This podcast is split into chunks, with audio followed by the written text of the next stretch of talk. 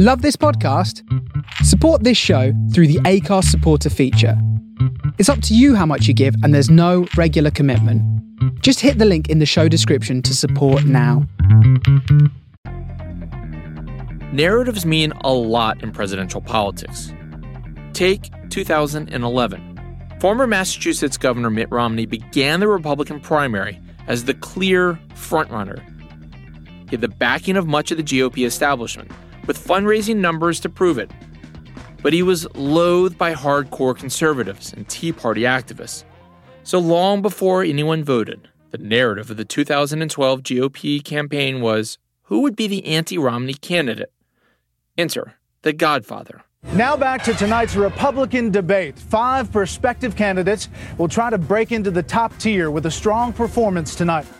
When Fox News hosted a presidential debate on May 5th, 2011, much of the talk was would any of these candidates challenge Romney? On the stage that night was the GOP's JV squad.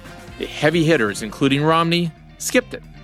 Former Minnesota Governor Tim Pawlenty was there, as well as Libertarian Congressman Ron Paul, former New Mexico Governor Gary Johnson, former Pennsylvania Senator Rick Santorum, and a little known businessman named Herman Cain. But the big surprise of the night was businessman Herman Cain. Most people have never heard of him. He really proved to be a fan favorite. Cain was unique in a lot of ways. He was a rare African American in the Republican Party. He'd never held public office before.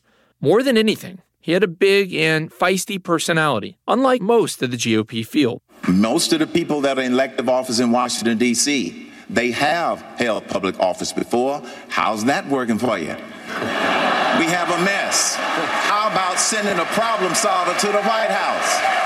The problem solver was the overwhelming winner that night. And so, who won tonight's debate? For that answer, we now check in with our very own Frank Luntz. According to the Republican pollster Frank Luntz, Cain started the night with just one supporter in his focus group. Who won the debate? Let's go in alphabetical order. How many of you think Herman Cain won the debate? Well, we can stop right there. One by one, the hands shot up. By the end of the debate, more than half of Luntz's all white panel rated Cain as their first choice. That just doesn't happen in politics. John, I want a word or phrase to describe Herman Cain. He answers the question most direct. A breath of fresh air. Common sense. He did so well at the debate. Mr. Cain pretty much went off the charts.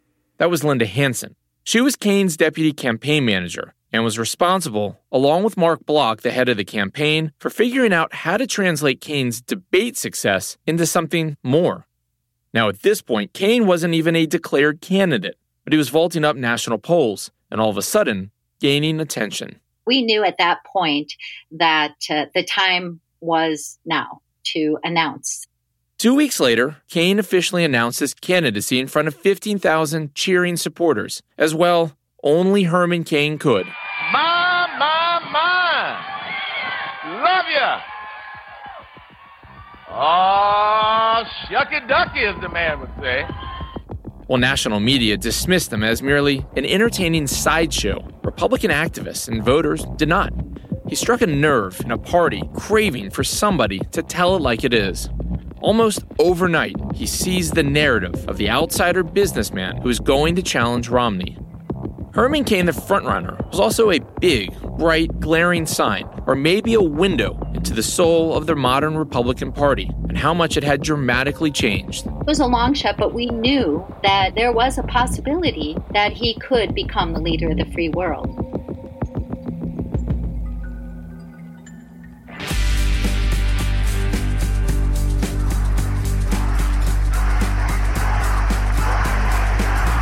History may be written by the winners, but in American presidential politics, history is often shaped by the long shots. God bless you, and God bless America. These are the stories of the campaigns of presidential primary losers, the candidates who didn't make it onto the final ballot but still changed how we see America. No generation can choose the age or circumstance in which it is born, but through leadership, it can choose to make the age in which it is born an age of enlightenment, an age of jobs and peace and justice. These are the stories of America's presidential primary battles, the contest for the most powerful office in the world. I'm Connor Powell, and I'll be your host. For the last decade, I've covered some of the world's most violent conflicts and turbulent international elections as a foreign correspondent. Now I'm back in the US, digging into the fascinating tales of campaigns that bring a kaleidoscope of color to our black and white history. You're listening to Long Shots. Today, Herman Cain, the Godfather.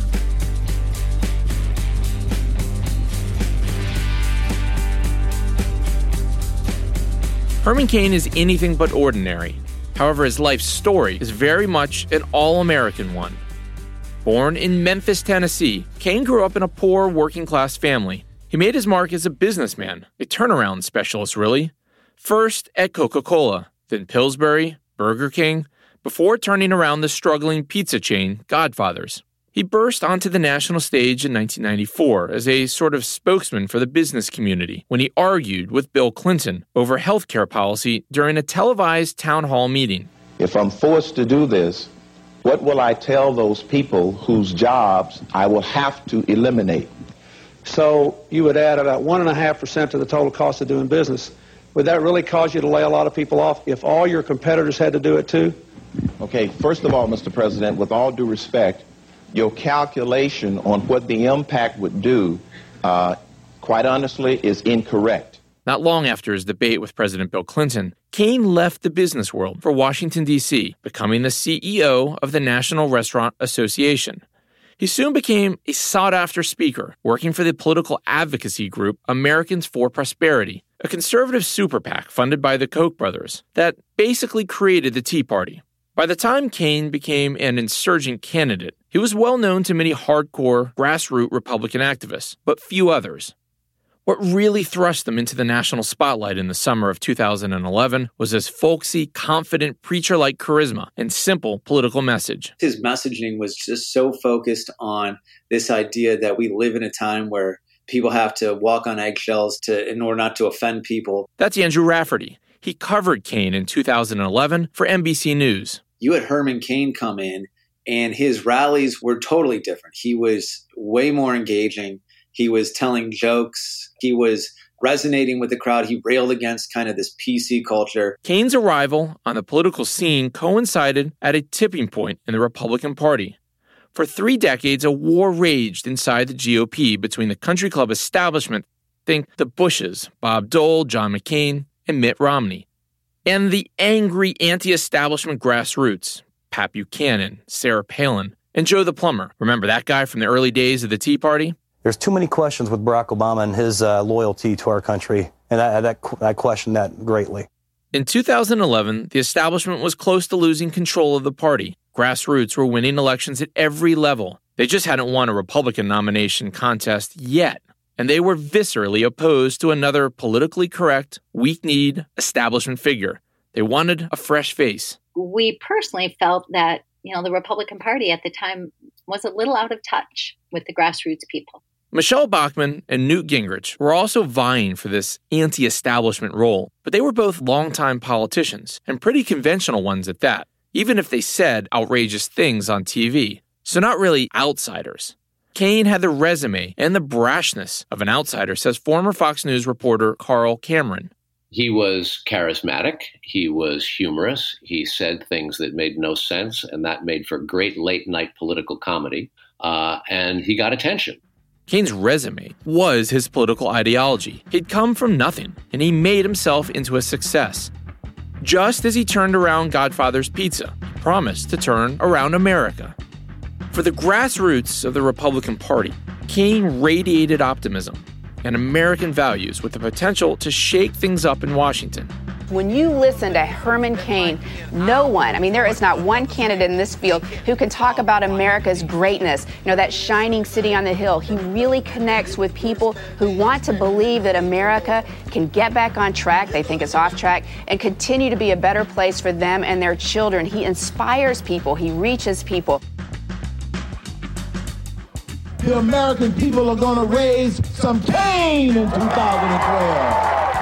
To say Herman Cain's presidential campaign was unconventional is an understatement. His campaign strategy was unorthodox, to put it politely. Traditionally, if you want to be president, you pretty much have to move to Iowa or New Hampshire, build up huge campaign staffs in early primary states, spend months eating corn dogs, and posing for photos pretending Boilermakers are your everyday drink of choice. That's not what Herman Cain did. While people were campaigning in Iowa, New Hampshire, South Carolina, I was going with Herman Cain to places like Tennessee and Alabama and Texas.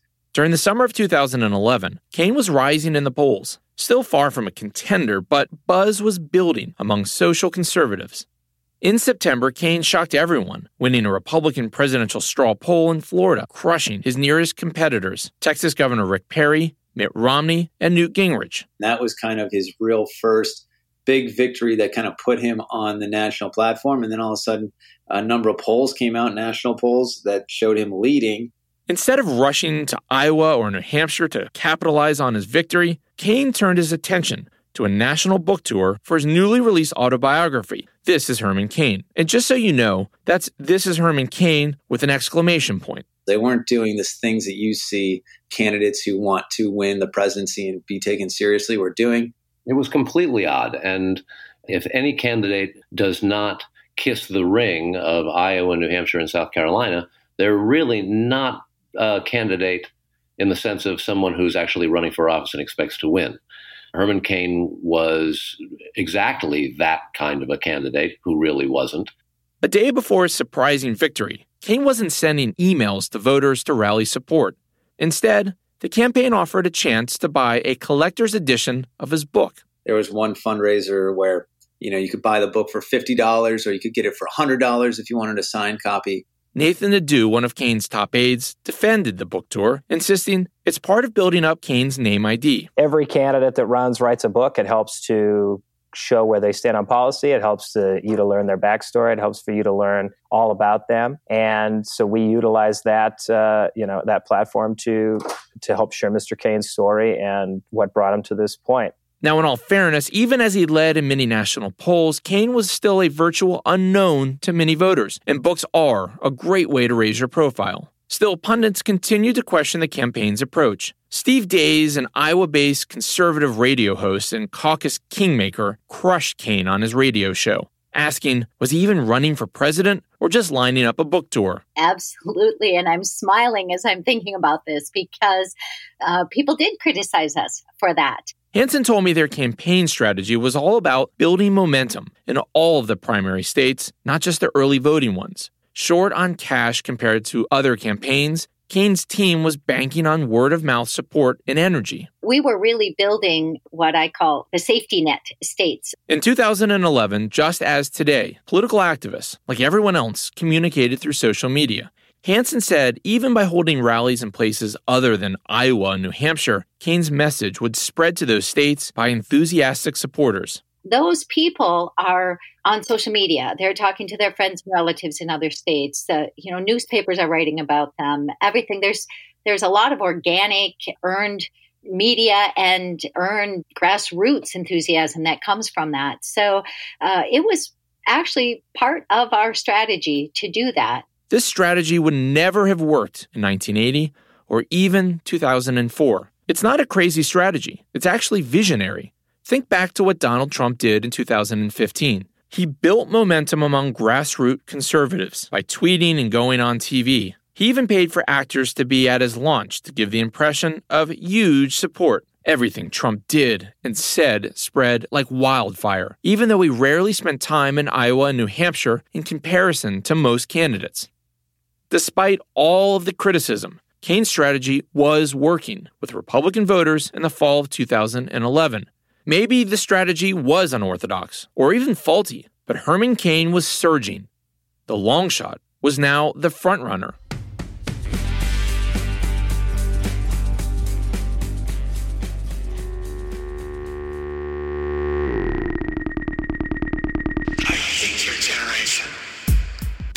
We are in the midst of a generational war. Boomers just die. Xers, Karens, millennials, entitled brats, Gen Z, ungrateful TikTokers.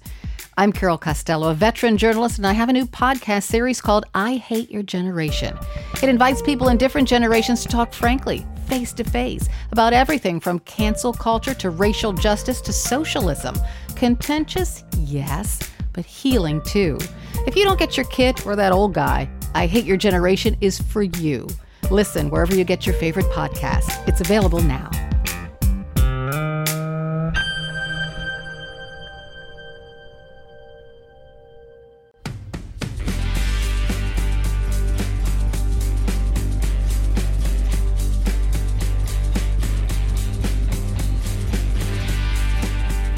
In late October 2011, Herman Cain was on the cover of Newsweek with the headline, Yes, We Cain.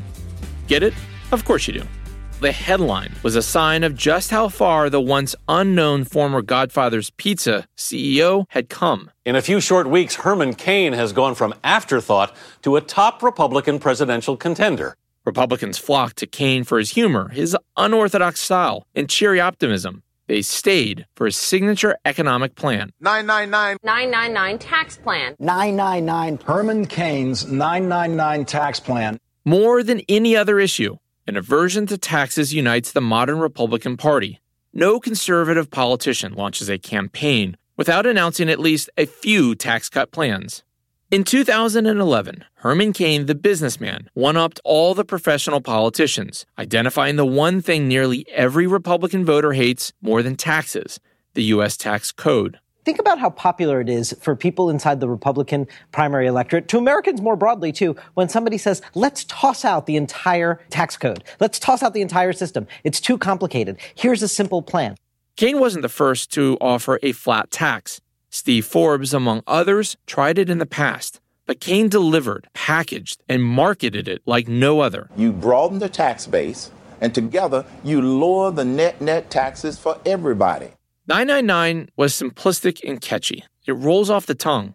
Even now, it's fun to say 999. I bet some of you are even saying it along with me. Continuing to pivot off the current tax code is not going to boost this economy. This is why we developed 999 9% corporate business flat tax, 9% personal income flat tax, and a 9% national sales tax. It doesn't matter that Cain's tax plan was criticized as bad policy by Democrats and Republicans, liberals and conservatives. Its success confirms a truth about voters. They love catchy solutions to complicated problems, like build that wall or lock her up. It made many voters feel like something they hated could easily be fixed. In our modern political environment, where social media messages are shared and reshared, that is powerful and cheaper than a TV ad. And therein lies the brilliance of Herman Cain's brief candidacy. When he was on message, he was a dynamic and persuasive politician. Message is more powerful than money, and the American people like the message. Cain was really unmatched on the Republican side until Donald Trump came along with his build the wall mantra. But Cain didn't always stay on message. What Herman Cain thought, Herman Cain said. As he rose in the polls and faced greater scrutiny, Cain became something of a gaffe machine. Like other politicians, Cain favored a barrier between the U.S. and Mexico. But Cain advocated for something a little bit more than a fence to stem immigration. And on this side of the fence, I'd have that moat that President Obama talked about, and I would put those alligators in that moat. He would get blowback for that. He was joking, but the reality is the people who were at the rallies, it resonated with them. They didn't necessarily view it as a joke. Cain also had to walk back comments that he would be uncomfortable with a Muslim in his cabinet and that cities should be able to ban mosques if they wanted to. When it came to foreign policy, not a particular strength of Cain's, he was almost proud of his ignorance. I'm ready for the gotcha questions. And when they ask me who's the president of you, Becky, Becky, Becky, Becky, Stan, Stan, I'm going to say, you know, I don't know. Do you know? Knowing who is the head of some of these small, insignificant states around the world, I don't think that is something that's critical to focusing on national security and getting this economy going. At times, it seemed Cain was just trolling critics who wanted him to be more serious. Who knows every detail of every country, of every situation on the planet? Nobody. We need a leader, not a reader. As Chris Cillizza, then of the Washington Post and MSNBC, pointed out, Cain here seems to be quoting a scene from The Simpsons, where President Schwarzenegger was being briefed by staff and hastily made a decision without contemplating the ramifications. Have a listen. I've narrowed your choices down to five unthinkable options. Each will cause untold misery. I pick number three. You don't even want to read them first? I was elected to lead, not to read. Part of Herman Cain's attraction as a candidate was his unorthodox style and sense of humor. He really could be funny. Unlike other Republicans, Mitt Romney and Tim Pawlenty, Cain seemed to enjoy campaigning. Nathan Nadeau said, At the end of the day, nobody was having more fun than Mr. Cain was and then we were out on the road. Cain made a point to say America needed to lighten up a bit. I would bring a sense of humor to the White House because America is too uptight. Cain also used humor to dodge criticism and deflect from his inexperience, which, as the campaign wore on, began to show. The campaign was also just different. Maybe it was the lack of money, or maybe it was just a reflection of the uniqueness of the candidate. Mark Block here.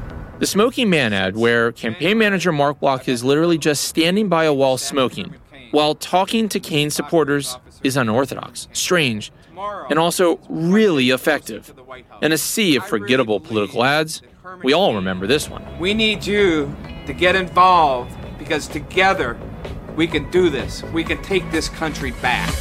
Well, it wasn't ever meant to be a commercial. It wasn't even a commercial.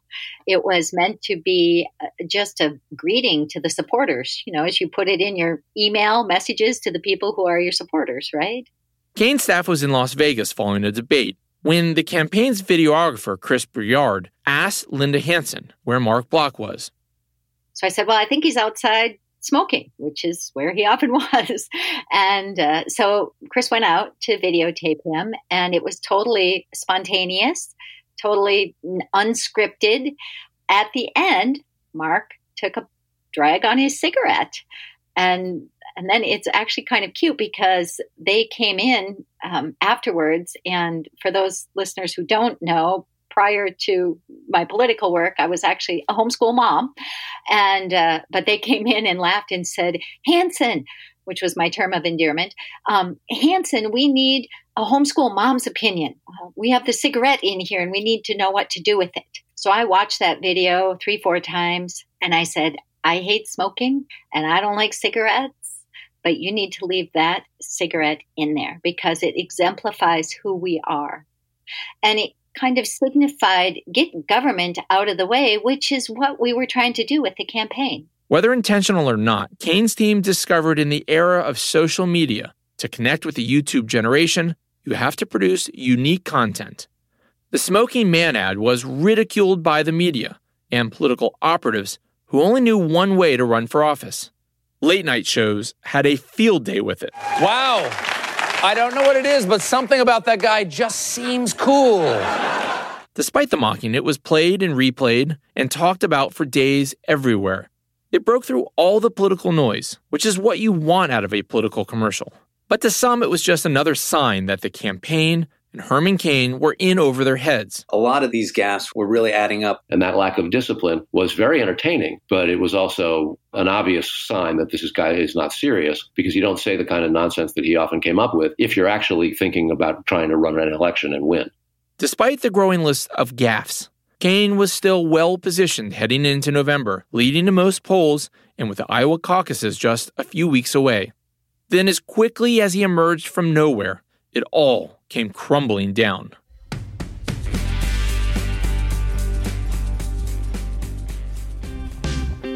The struggle to make a family can be so painful, sometimes you just have to laugh about it. That's why I created IVFU, a podcast about the pain, joy, angst, and love of trying to make a family the new fashioned way.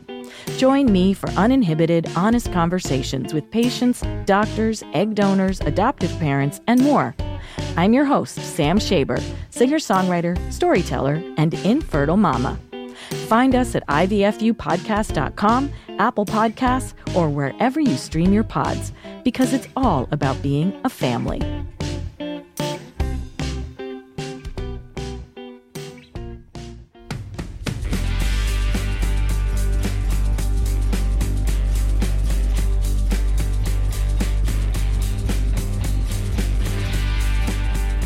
On October 30th, just as he reached frontrunner status, Herman Cain's past collided with his future. as he kept rising in the polls, we knew eventually the attack would come.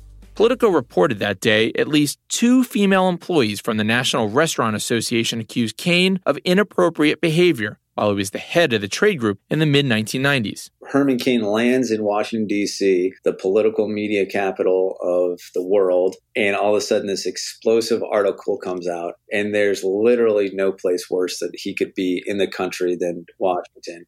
Rumors of the allegations had been circling for days. Some of the people who were covering the campaign back in D.C. had heard some of that stuff. Carl Cameron had heard all the rumors and approached Cain about them a few days before in Las Vegas. He flatly denied it and said it's all untrue and it's all a bunch of lies and it's propaganda from people and the forces that are against his candidacy. Once the news broke, the campaign was in full damage control. Mark Block appeared on MSNBC, while Cain went to friendlier territory, Fox News, to deny the allegations, calling the story a witch hunt. I've never sexually harassed anyone. Yes, I was falsely accused while I was at the National Restaurant Association, and I say falsely because it turned out after the investigation to be baseless. But the denials didn't put the story to bed. Other accusers came forward. And it turned out the National Restaurant Association actually reached financial settlements with two women, contrary to what the Cain campaign initially said, and not a particularly convenient fact when you're trying to prove your innocence. Then, after Thanksgiving, a fifth woman, Ginger White, claims she and Cain had only just recently ended a 13 year extramarital affair. Cain denied the affair, but acknowledged their friendship and giving White financial support. Supporters called all of the allegations a high tech lynching, parodying Clarence Thomas's defense from a Supreme Court confirmation hearing 20 years ago. We had been told, even during our exploratory committee time, that really the only way that they'd ever be able to take him out is to quote Clarence Thomas him and make false accusations that could create doubt. Inside the campaign, Cain tried to reassure staff he just basically said, we can't let it become a distraction.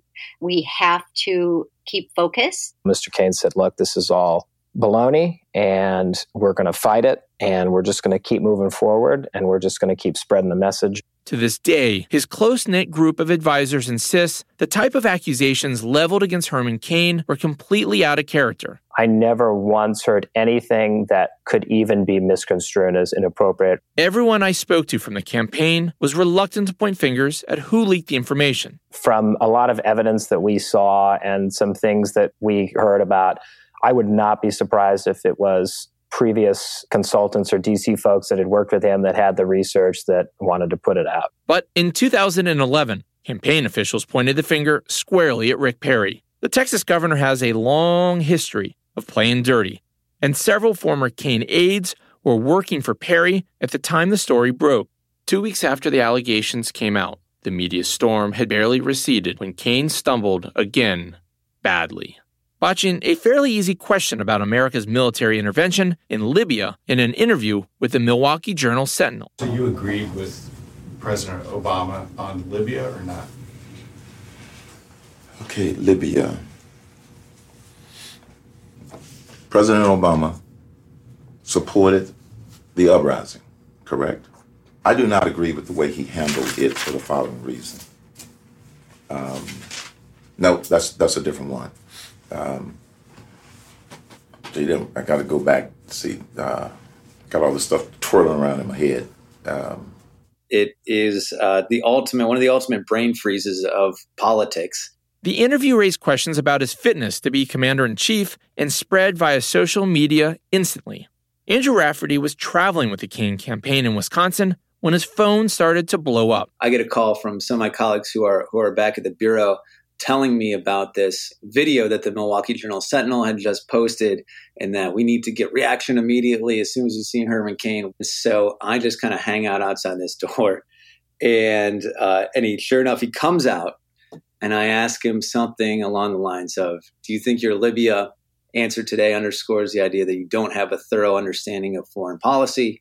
And he just stops and he looks right at my camera and points and just goes, Nine, nine, nine, and walks away. It was just so emblematic of the campaign that, you know, no matter what the question was, the answer was always going to be 999. that was who he was. He was going to talk about what he wanted to talk about.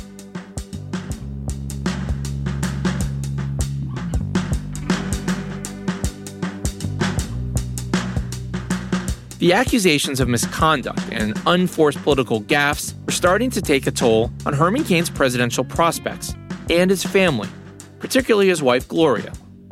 The once unknown businessman plummeted in several polls, and even more worrisome, the number of Republicans who viewed him negatively skyrocketed. Only the most diehard of supporters stuck with him, as donations slowed to a drip.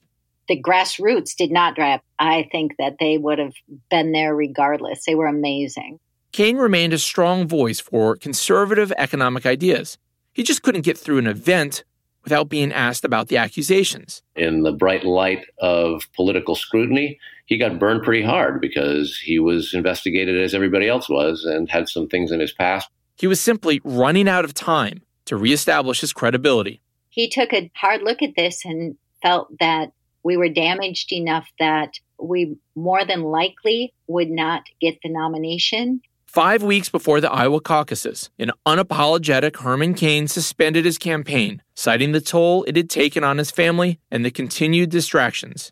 The pundits would like for me to shut up, drop out, and go away. I am not going to be silenced, and I'm not going away. I was, of course, really upset and didn't want it to end. We started that campaign with I often say, you know, two crazy people and a candidate that nobody knew and basically no money. And uh, we told him we can take you to number one. And we did, but uh, we peaked a little early.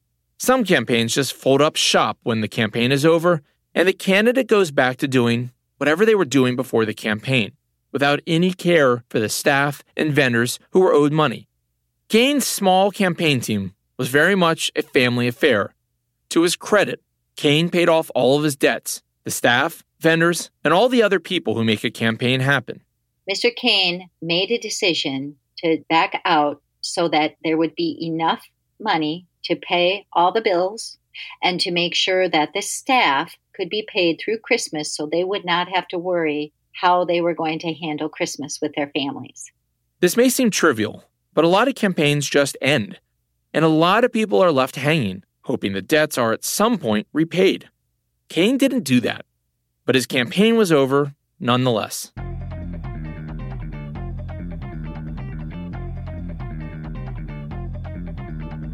We will never know if Herman Cain could have actually won the GOP nomination in 2012, let alone the presidency. His messy personal life made sure of that. But in hindsight, he did tell us a lot about a significant chunk of the Republican Party and its desire for not only an unorthodox candidate, but also one who was proudly outside the norm. Why he resonated for the time that he did is he was totally different than most of the other people running in the 2012 primaries. And he promised to basically drop bombs and blow the system up. Cain was a harbinger of things to come, a canary in the coal mine. Some have even described him as the John the Baptist for Donald Trump, who, let's face it, had an even messier personal life. I often say if we would have had Donald Trump's money and Twitter, I think Mr. Cain would have been president, but it wasn't our time. There are real similarities. They're both hucksters, they're both showmen, kind of carnival barker types, and they are not at all afraid to exaggerate and tell falsehoods if it suits the moment. It just showcased there's a huge appetite among at least the Republican electorate, primary electorate, for a voice of somebody who's going to kind of come in and just drop a bomb, blow everything up. Herman Cain was a political neophyte. He should never have come close to being the Republican nominee. In hindsight, he was way closer than many think. If he had stayed in the race without the distractions, or even with them, he might have won the nomination. I mean, Donald Trump faced similar accusations four years later and just bulldozed his way through. That is really the lesson from Herman Cain's presidential campaign. Donald Trump's nomination and election shouldn't have come as a surprise because Herman Cain struck that exact nerve four years earlier. I knew we were doing something that was changing the course of history. I knew that we were hitting a nerve across this country and we were speaking to the needs of people in a way that other candidates were not doing.